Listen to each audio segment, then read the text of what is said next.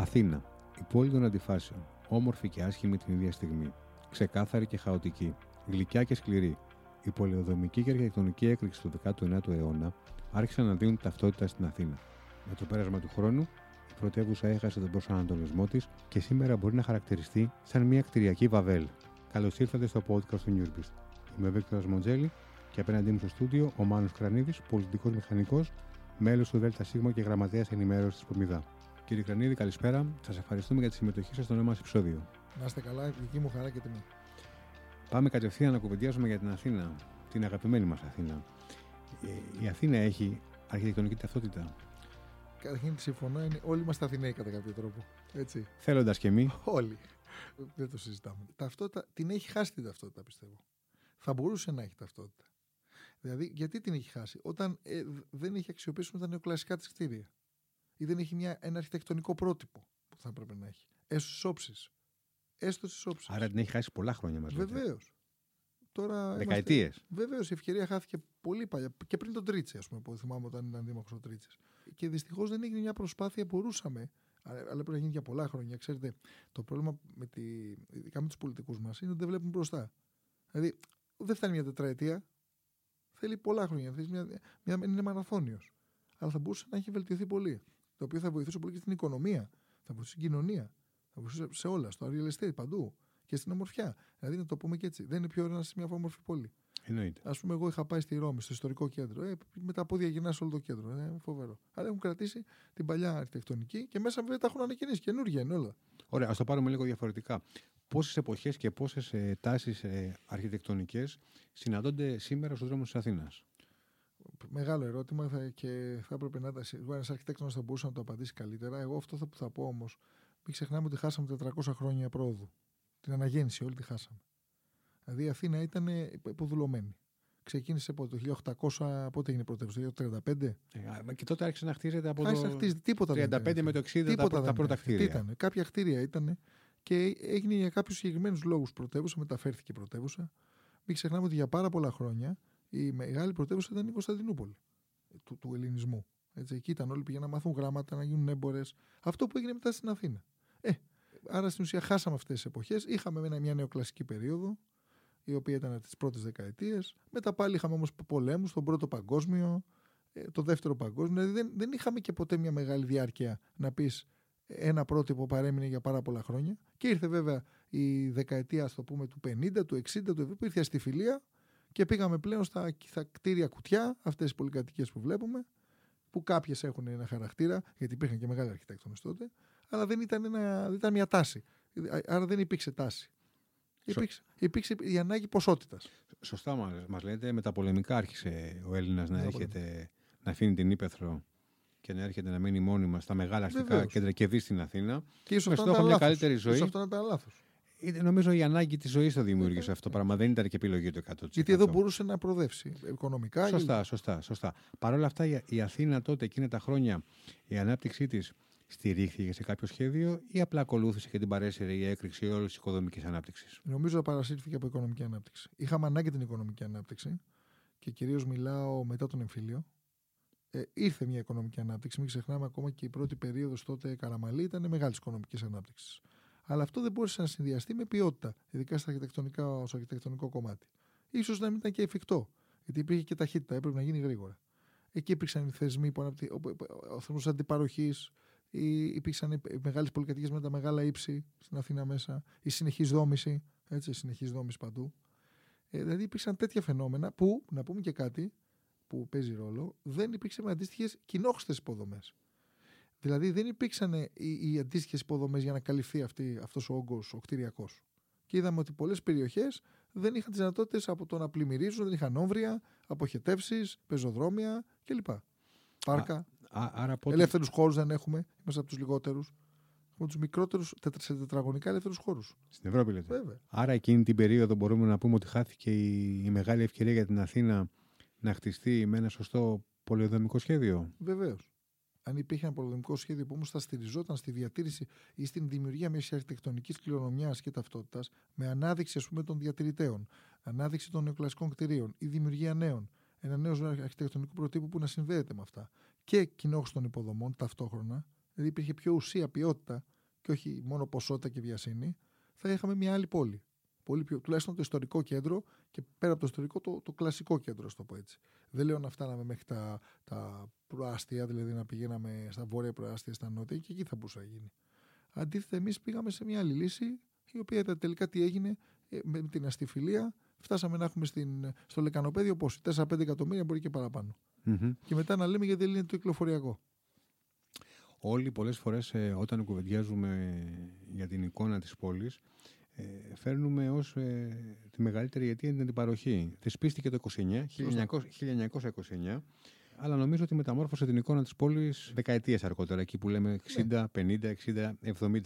Είναι όμως τελικά αυτή η πραγματική αιτία για την εικόνα της Αθήνας; Νομίζω όχι. Όχι. Όχι, δεν είναι μόνο αυτή. Πάντα είναι οι νοοτροπίες, οι συμπεριφορές και οι πολιτικές, η πολιτική στόχευση, η πολιτική βούληση. Κοινωνική πολιτική βούληση, να πω έτσι. Γιατί η πολιτική βούληση προέρχεται από την κοινωνική και διαμορφώνει την κοινωνική. Έχουν μια αμφίδρομη σχέση. Ε, αυτό είναι εργαλείο η αντιπαροχή. Ποια είναι η διαφορά της αντιπαροχής από το ε, αγοράζω ένα οικόπεδο και το χτίζω; Είναι ότι αντί να δώσω κάποιον ε, χρήματα, του δίνω ακίνητα. Ανταλλάσσω δηλαδή τη γη με τα ακίνητα. Δεν είναι αυτό το πρόβλημα.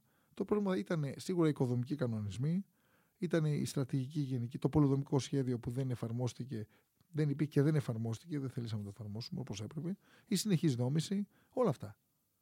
Δηλαδή δεν είχαμε ένα σχεδιασμό που θα έπρεπε να φτάσει και σε οικαστικά επίπεδα. Δηλαδή που λέει, που λέει ταυτότητα. Ποια είναι η αρχιτεκτονική ταυτότητα; Και να πούμε και κάτι. Με Αθήνα μιλάμε για μια πόλη ε, χιλιάδων ετών. Μιλάμε για μια πόλη που δημιουργήθηκε το 1830. Αιώνων, βέβαια. Αιώνων, έπρεπε να το αξιοποιήσουμε αυτό.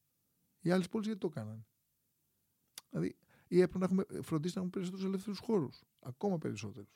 Τώρα πάμε εκ των υστέρων να κάνουμε αναπλάσεις. Ωραίες, καλές είναι. Αλλά είναι πολύ πιο δύσκολο. Ε, τα σύνορα είναι περιορισμένα πια. Δεν ε, ναι, μπορούμε να, να, να δουλέψουμε. Πώς θα γίνει. Πώς θα γίνει. Ο δρόμος δεν αλλάζει διάσταση. Σωστό είναι. Το πεζοδρόμιο πώς θα αυξηθεί, mm-hmm. πώ θα μεγαλώσει. Ποια είναι διαχρονικά η, η πολιτική που έχει ακολουθήσει το ελληνικό κράτος για τα διατηρητικά κτίρια; Ε, πολύ λυπής. Ειδικά τις τελευταίες δεκαετίες. Δεν, δεν τα πρόσεξε. Και δεν έδωσε και κίνητρα. Έπρεπε να υπάρχουν σοβαρά κίνητρα. Τα, τα κτίρια, καταρχήν να υπάρχουν διαδικασίες πιο απλές, όχι να χρειάζεσαι για μια άδεια ε, να πας στην ε, νεωτέρων μνημείων, στην αρχαιολογία, στο, στο Συμβούλιο και να κάνεις ένα χρόνο να πάρεις εγκρίσεις. Πολύ πιο γρήγορα, συγκεκριμένα αλλά πολύ πιο γρήγορα και να υπάρχουν και χρηματοδοτικά κίνητρα. Γιατί οι ιδιοκτήτες πρέπει να έχουν και ένα κίνητρο να κάνουν μια εργασία ή οι νέοι αγοραστές. Να υπάρχουν κίνητρα. Όπως αυτό που είπα εγώ πριν, ε, να υπάρχει ένα σχέδιο. Ξέρετε τι, περπατάτε. Μπορεί να υπάρχει ένα σχέδιο για διατηρητέα μόνο. Εδώ τώρα δεν βλέπουμε ρημάζουν πολλά από αυτά. Πολλά. Κάποια προχωράνε, αλλά με λίγα. Νομι, νομίζω τώρα αίσθηση δική μου, θα, θα μας πείτε, ότι ε, τα τελευταία χρόνια ίσως κάτι καλύτερο γίνεται, αλλά τα προηγούμενα ήταν μια Συμφωνώ. ισοπεδωτική πολιτική. Ναι, χάθηκε χρόνος. Σε ό,τι αφορά τα, τα διατηρητέα. Και κυρίως πώς γίνεται όταν αυτά αγοράζονται από τους νέους ιδιοκτήτε, από τους νέους επενδυτές, αυτοί κινούνται. Γιατί αυτοί έχουν προπολογίσει ότι θα κάνουν αυτές τις δουλειές. Αλλά ακόμα και σήμερα περπατάμε στην Αθήνα και στα, στην, στην, πόλη και, βλέ, και βλέπεις στολίδια να είναι παρατημένα ε, και στη θέση τους ή δίπλα, ας πούμε, να υπάρχουν, στη θέση τους δίπλα να υπάρχουν κάποια κτίρια τα οποία είναι. Ναι, ναι. Και επίσης βλέπουμε και νέα κτίρια που ανακοινώνουν. Χωρί αισθητική βασικά. Ναι. Και δεν ταιριάζει. Ε, αυτό, δεν ταιριάζει. Δηλαδή αυτό που χάσαμε είναι ότι δεν υπάρχει μια μορφία. Βλέπεις ένα καινούριο κτίριο μεταλλικό, βλέπεις δίπλα ένα άλλο κτίριο, μια άλλη πρόσωψη, μια άλλη προσώψη. Είναι μια βαβέλ. Είναι. Ε, ναι. Τουλάχιστον μπορεί να γίνει ωραία βαβέλ. Και, αυτό, και το χάος έχει μια μορφιά. Γυρίζει η κατάσταση. Θέλει χρόνο. Γίνεται να γυρίσει. Πώς να γυρίσει, δηλαδή γκρεμίζουμε και ξαναχτίζουμε; Θέλει αναπλάσεις. Θέλει, ναι, ακόμα και να γκρεμίσουμε κά, κάποιες κινήσεις, αλλά θέλει να συνδέσουμε πλέον πολλά πράγματα. Ναι, το μετρό έφερε μια αλλαγή. Να πούμε και κάτι καλό. Ότι υπάρχει το μετρό ανέπτυξε σημεία. Είναι σημαντικό. Που δεν υπήρχε την παλαιότερη εποχή. Είναι σημαντικό τι έγινε. Επίσης, είναι σημαντικό ότι πλέον έχει αντιληφθεί ο κόσμος θέλει ελεύθερους χώρους. Το ζητάει. Δεν είναι όπως παλιά που λέγανε τετραγωνικά, τετραγωνικά, τετραγωνικά. Ένα άλλο επίσης που θα παίξει ρόλο πλέον είναι ότι δεν είναι όπως παλιά θέλαν πολλά τετραγωνικά. Αλλά μπορούσαν να τα σηκώσουν, μπορούσαν να τα αντέξουν οικονομικά οι πολίτες. Τώρα μπορούν, όχι. Έχουν καταλάβει ότι δεν χρειάζεται να έχω 300 τετραγωνικά και με 150 κάνω τη δουλειά μου. Ε, θέλω να πω ότι αλλάζει λίγο η φιλοσοφία. Αλλάζει η φιλοσοφία. Θέλει πολλά πράγματα μαζί. Και σίγουρα θέλει πολλούς ανθρώπους σε πολλές θέσεις να λειτουργήσουν μαζί. Και να, επιτέλους να πούμε στην ουσία. Γιατί ξέρετε, υπήρχε και αυτή η νοοτροπία του Έλληνα του εγωισμού. Να μην κοροϊδευόμαστε τώρα. Το κοινό ήταν κάτι άγνωστο. Ο περισσότεροι τελειώναμε στο φράχτη μας. Και έτσι βγαίνανε και αντίστοιχοι πολιτικοί που κοιτάγανε γρήγορα τι θα κάνουν έτσι, βραχυπρόθεσμα. Αυτά δεν είναι για βραχυπρόθεσμα. Πρέπει να κάνεις μεγάλους σχεδιασμούς. Να κοιτάξεις μπροστά. Είναι κάτι που θα ξεκινήσει τώρα και θα τελειώσει σε 10 χρόνια. Αλλά δεν είναι 10 χρόνια ιστορικά, δεν είναι τίποτα. Ιστορικά δεν είναι τίποτα. Απλά ίσως ο πολιτικός σου λέει ότι σε αυτά τα 10 χρόνια δεν θα είμαι εγώ για να το κορποθώ. Άρα... Οπότε ας κάνουμε κάτι πιο εφήμερο. Ε, ναι. Να γίνει, ε, γίνεται, να γίνει η δουλειά τουλάχιστον δική ε, μου. ναι, ναι. τουλάχιστον όμως να μένουν για κάποια πιο μακρόπνοα. Ναι. Ε, είδατε, ας πούμε, οι Ολυμπιακοί αγώνες με όλα τα μεγάλα προβλήματα, κοστολογήσει κλπ. Αλλά μείναν και πέντε έργα. Ε, σωστά μείναν πέντε έργα. Βέβαια, κάποιοι λένε ότι από εκεί ήταν η αρχή των μνημονίων κατά κάποιο τρόπο. Ναι, βέβαια. Είπαμε, είχαν, υπήρχε θέμα. Το κόστος ήταν. Τεράστιο κόστος. Ναι. Θα πρέπει να γίνει από λίγο οικονομικά. Ε, είχαμε ξεφύγει. Ήταν μια περίοδος που ξεφύγει, δεν είχαμε όρια. Τώρα όμως μπήκαν κάποια όρια, πιστεύω. Ε, φαίνεται ότι το κοινό τα έχει αποδειχθεί αυτά τα όρια. Δηλαδή, ένα όριο πρέπει να καταλάβουμε ότι δεν είναι άπειρα τα λεφτά. Ούτε τα λεφτά βγαίνουν από το χώμα. Ε, τα χρηματοδοτήσεις είναι συγκεκριμένες. Πρέπει να είμαστε έξυπνοι στις ε, χρηματοδοτήσεις μας και να κάνουμε κινήσεις που έχουν μεγάλη επιρροή. Εγώ πιστεύω πολύ στις αναπλάσεις. Μπορεί να γίνουν ανακατασκευές. Και τώρα να δοθούν κίνητρα στα διατηρητέα τώρα και υπάρξει αρχιτεκτονικό πρότυπο, σε 20-30 χρόνια θα έχει βελτιωθεί πάρα πολύ. Θέλετε να μας εξηγήσετε ποιος είναι ο ρόλος και οι αρμοδιότητες της πολεοδομίας; Δηλαδή, πόσο θα μπορούσε να είχε φτιάξει καλύτερα η κατάσταση άμα, γινόταν, άμα ήταν πιο σύγχρονες και ναι. σε κάποιες περιπτώσεις να γινόταν η δουλειά κάπως καλύτερη. Έχουν τώρα χάσει λίγο το ρόλο τους. Τώρα που μιλάμε, γιατί πολλές αρμοδιότητες πήγαν περάσανε στους ίδιους μηχανικούς. Με τις ηλεκτρονικές διαδικασίες κλπ. Αυτό που είναι το πιο σημαντικό για τις πολεοδομίες είναι να τηρούν, να προστατεύουν τον ε, οικοδομικό κανονισμό. Αλλά ο οικοδομικός κανονισμός ψηφίζεται από άλλους. Δεν βγαίνει στις πολεοδομίες. Αυτοί εφαρμόζουν. Άρα αυτό που παίζει μεγάλο ρόλο είναι ποιος κάνει τη στρατηγική, ποιος την κάνει, η κυβέρνηση και το αντίστοιχο Υπουργείο ε, πώς το λένε, ε, υποδομών. υποδομών. Νομίζω είναι, όχι μόνο το υποδομών, είναι και το ΙΠΚ. Ενεργειακής και, και, περιβάλλοντος. και περιβάλλοντος. Και πολεοδομία είναι εκεί. Και Ε, άρα αυτά τα, ή δύο και άλλο για το οικονομικό ενδεχομένως να έχει ένα ρόλο. Όλη η κυβέρνηση. Εκείνη που θα μπει στρατηγική. Με το που μπαίνει νομοθεσία και τα κίνητρα, οι άλλοι πρέπει να εφαρμόσουν. Άλλο αυτό. Δεν είναι, άρα δεν είναι, δεν είναι οι τελικοί που έχουν την τελική ευθύνη. Η ευθύνη είναι του ίδιου νόμου. Δηλαδή ο νόμος που την προβλέπει. Και βέβαια πώς υλοποιείται από τους μηχανικούς και από τους ιδιοκτήτες. Όλοι παίζουν ρόλο. Αλλά σίγουρα παίζει ρόλο το πλαίσιο. Δηλαδή δεν μπορώ να πιστέψω εγώ όταν σου δίνει δυνατότητα ένα κίνητρο κάποιος να κάνεις ένα φυτεμένο δώμα, να κάνεις μια ωραία πρόσωψη, θα το έκανες. Δηλαδή, εγώ παράδειγμα, να σας πω ένα παράδειγμα. Να πεις ότι αν όποιος ακολουθήσει το αρχιτεκτονικό πρότυπο θα μπορέσει να έχει μια επιδότηση ή να, έχει, να κερδίσει κάποιος συντελεστή, κάτι να κάνει. Να δώσει ένα κίνητρο. Ναι. Μόνο με κίνητρα δουλεύει η κοινωνία. Το να επιβάλλεις δεν υπάρχει. Αυτά είναι, είναι σοβαρά. Ναι. Μόνο με κίνητρα δουλεύουμε όλοι μας οι άνθρωποι. Ποιοι δρόμοι της πρωτεύουσας μπορούν να χαρακτηριστούν ευρωπαϊκοί; Oh. Λοιπόν, ποιοι δρόμοι της πρωτεύουσα. Βασιλής Σοφίας σίγουρα. Νομίζω με διαφορά. Ναι. Άλλοι; Ε, η Πανεπιστημίου μου αρέσει. Ε, και μου αρέσει ακόμα. Συνεχίζει να μου αρέσει.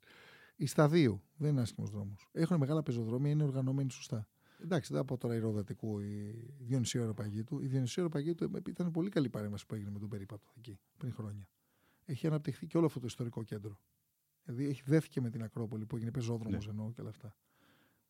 άλλαξε η εικόνα ναι, η, η, συγκρού, η συγκρού δεν μπορείς να. Ε, είναι μεγάλος δρόμος, είναι ευρωπαϊκό, αλλά από ένα σημείο και μετά. Δεν περπατιέται όμως. Δεν περπατιέται. Έτσι. Τώρα, να πας να αρχίσεις σε πιο μικρούς δρόμους, ε, να φτάσει, ας πούμε, καλλιρό, ή είναι μικρός. Εντάξει, δεν είναι μεγάλη δρόμη αυτή. Αυτό, γενικά αυτή η περιοχή μεταξύ Παναθηναϊκού Σταδίου, Σύνταγμα, Ομόνη, αυτό το, το ιστορικό κέντρο που λέμε, αλλά είναι λίγοι. Είναι λίγοι οι δρόμοι αυτοί. Τι να φτάσουν. Το τρίγωνο, το, το, το, λεγόμενο ιστορικό τρίγωνο. Το ιστορικό, το εμπορικό. Ε, ναι, εκεί τι να πεις, να πας στην Αθηνάς. Έχει, έχει φτιάξει σε σχέση με το παρελθόν. Είναι, είναι, αυτό φτιάχτηκε από την αρχή και είναι δύσκολο να φτιάξει. Έχει το μετρό του, τα πεζοδρομία του όμως είναι δεδομένα, δεν έχει θέση στάθμευσης, δεν μπορεί να έχει και δεν μπορεί να αποκτήσει εύκολα. Μπορεί, αλλά είναι δύσκολο. Ε, θα πρέπει να έχει άλλη λογική. Βέβαια, έχει ένα χαρακτήρα. Έχει ένα χαρακτήρα. Νομίζω ότι αυτό που κάνει την Αθήνα ε, όμορφη είναι ο χαρακτήρας της. Ναι. Σαν πόλη, άμα δεν είχε την ιστορία που κουβαλάει, άμα ήταν κάπως διαφορετικά τα πράγματα, ίσως να μην ήταν να μην είναι τόσο ψηλά στην, ε, όχι. Έχει όμως και ένα χαρακτηριστικό. Στα θέλω του κόσμου και στο πώς περνάει. Έχει, νομίζω κάνει και ένα χαρακτηριστικό που είπα πριν. 400 χρόνια είχαμε την Ανατολή εδώ. Ω κατακτητές. του οποίου έφυγαν, τους διώξαμε και καλά κάναμε. Μετά είχαμε τη Δύση. Άρα τι είμαστε, είμαστε ένα μείγμα Δύση-Ανατολή. Αν δείτε και η πόλη έτσι λειτουργεί. Έχει κομμάτια που σου θυμίζουν Ανατολή και κομμάτια που σου θυμίζουν Δύση. Γι' αυτό δεν έχει αυτό, γιατί είναι μια περίεργη. Η Ελλάδα γενικά έχει αυτό το χαρακτηριστικό. Και σε νοοτροπίες και σε φαγητά και σε ό,τι θέλεις. Εδώ είναι, ένα, είναι το κέντρο, το σημείο καμπής Δύση-Ανατολή. Τελικά η Αθήνα είναι όμορφη ή άσχημη πολύ; Εγώ πάντα όμορφη θα λέω ότι είναι. Δεν θέλω να πω άσχημη. Ε, ξέρω ότι μπορεί να βελτιωθεί. Ξέρω όταν την αγαπάς κάτι, όπως ένα άνθρωπο, ε, τον αγαπάς αυτό που είναι. Αλλά θεωρώ ότι έχει μεγάλες δυνατότητες να γίνει πολύ πιο όμορφη, πιο λειτουργική και γενικά με καλύτερης ποιότητας ζωής. Γιατί να σας πω και κάτι. Το πιο σημαντικό ε, που, έχει, που πρέπει, μας αφορά όλους μας και την πολιτική και τον καθένα χωριστά να έχουμε καλύτερη ποιότητα ζωής. Τίποτα άλλο. Έτσι ακριβώς. Σίγουρα η Αθήνα έχει κάτι που τραβάει τον κόσμο που έρχονται εκατομμύρια τουριστών και περνούν από, κάποιες, από μία ημέρα μέχρι κάποια 24 ώρα ε, πριν φύγουν για τις καλοκαιρινές διακοπές. Σίγουρα τραβάει ε, τους μη Αθηναίους για να έρθουν μια βόλτα στην Αθήνα, είτε είναι ε, την εορταστική περίοδο, ε, είτε είναι την άνοιξη, ακόμα και το, και το καλοκαίρι που το περιβόητο ότι έχεις πάει 15 Αύγουστο στην Αθήνα να δεις τη ωραία ε, που είναι. Εγώ πιστεύω ότι είναι ωραία. Υπέροχα είναι. Είναι πάρα πολύ ωραία. Άσχετα αν κάποιοι το σχολιάζουν ότι θα προτιμούσαν να ήταν σε μια παραλία παρά στην ναι, Αθήνα. Ναι, αλλά τώρα έχει μια ιδιαίτερη Τι έχει Αθήνα φοβερό; Ότι σε ένα τέταρτο είσαι σε παραλία. Ναι, αλήθεια. Παίρνεις τη συγκρού, τάκ και έφτασες. Έτσι είναι. Για να ξεκαθαρίσουμε κάτι. Για τον ξένο η παραλία που, του Αλήμου είναι κορυφαία. Δεν χρειάζεται να πάει στις παραλίες που πάμε. Γιατί εμείς όλοι οι Έλληνες και Ελληνίδες ε, το θεωρούμε λες τώρα πού να πάω εκεί. Δεν πάω να κάνω ε, το, το έχουμε δίπλα μας. Το, το, το, δεδομένο. το, θεωρούμε δεδομένο. Ναι, βέβαια, η Αθήνα έχει μέλλον και τουριστικό. Μην ξεχνάμε κι άλλο ένα που πρέπει επίσης να αναπτυχθεί. Μόνο, μόνο τα, τη σημασία που έχουν όλα τα σημεία της Αθήνας, από τον Παρθενώνα ξεκινώντας μέχρι κάθε γωνία που έχουν περπατήσει όλοι αυτοί οι σπουδαίοι Έλληνες. Από πού να ξεκινήσεις, από τους φιλόσοφους μέχρι τους σύγχρονους ποιητές κλπ. Αν το είχαμε αναδείξει αυτό, γιατί βλέπω σε κάτι άλλες πόλεις, λέει εδώ στη γωνία ήταν ο Τάδε και στην άλλη γωνία. Εμείς δεν θα έπρεπε να, θα έπρεπε να κάνεις 8 ώρες να γυρίσεις όλη την Αθήνα από τα σημεία. Δηλαδή πρέπει να τα αναπτύξουμε. Μόνο, μόνο σταματώντας το κάθε σημείο. Ναι, ναι. Είδατε, έγινε το Μουσείο της Ακρόπολης. Πόσο ανέδειξε. Χρόνια περιμέναμε. Και τα άλλα μουσεία πρέπει να αναδειχθούν. Έχουμε και τις σύγχρονε τεχνολογίες. Ε, ε, θέλει αναβάθμιση. Οπότε αγαπάμε Αθήνα. Αυτό δεν αλλάζει Νούμερο με οποιοδήποτε πολεοδομικό σχέδιο και αν ισχύει. Έτσι δεν είναι, γιατί... Θα πρέπει όμως να, να, να, να, γίνει πιο όμορφη και έχουμε κι άλλο ένα πλεονέκτημα. Θέλω να το πω, γιατί εδώ δεν υπάρχει σύγκριση. Είμαστε νούμερο ένα. Μακράν του Δευτέρου. Εστίαση. Μακράν του Δευτέρου. Εγώ τώρα εδώ δεν έχω κανένα επιχείρημα. Οποιαδήποτε άλλη πόλη δεν, έχει, δεν μπορεί να μας φτάσει. Εδώ έχεις την καλύτερη εστίαση που υπάρχει. Καφέ δεν το συζητάω. Αυτά συνδέονται, προσέξτε. Και με τα Δηλαδή μπορεί να φέρεις κοινό το οποίο έχει γαστρονομικό τουρισμό, όλα αυτά τα πράγματα. Και οι ίδιοι εμείς. Είναι ένα κέντρο πραγματικό. Ε, σίγουρα έχουν γίνει πολύ σημαντικά βήματα πολύ, τα τελευταία χρόνια. Δηλαδή η, η, η, εστίαση δεν έχει καμία σχέση με την προηγούμενη 15 ετία, 20 ετία. Και ούτε πια νομίζω ότι είναι αυτό που είχαμε μάθει τουλάχιστον εμείς που είμαστε λίγο μεγαλύτεροι με το Μουζάκα και Καμία το. Σχέση. Δηλαδή πλέον τα πράγματα έχουν. Ισχύει και αυτό βέβαια. Υπάρχει, έχει διατηρηθεί. Ναι, θα μείνει και αυτό. Αλλά, αλλά έχει, έχει εκπέσει σε σχέση ναι. με την. Εγώ, ας πούμε, πήγα πριν κάποια χρόνια στη Ρώμη. χρόνια. Εγώ πήγα στη Ρώμη που θεωρείται κορυφαία πόλη μας συνδέσεις και σε αρχιτεκτονική ταυτότητα αλλά και σε εστίαση. Είδα ότι στην εστίαση πραγματικά είμαστε εισάξει αν όχι καλύτεροι. Αν όχι καλύτεροι. Είμαστε σίγουρα δυνατοί πολύ διανεβασμένοι. Πολύ Γιατί έχουν γίνει και νέα concepts.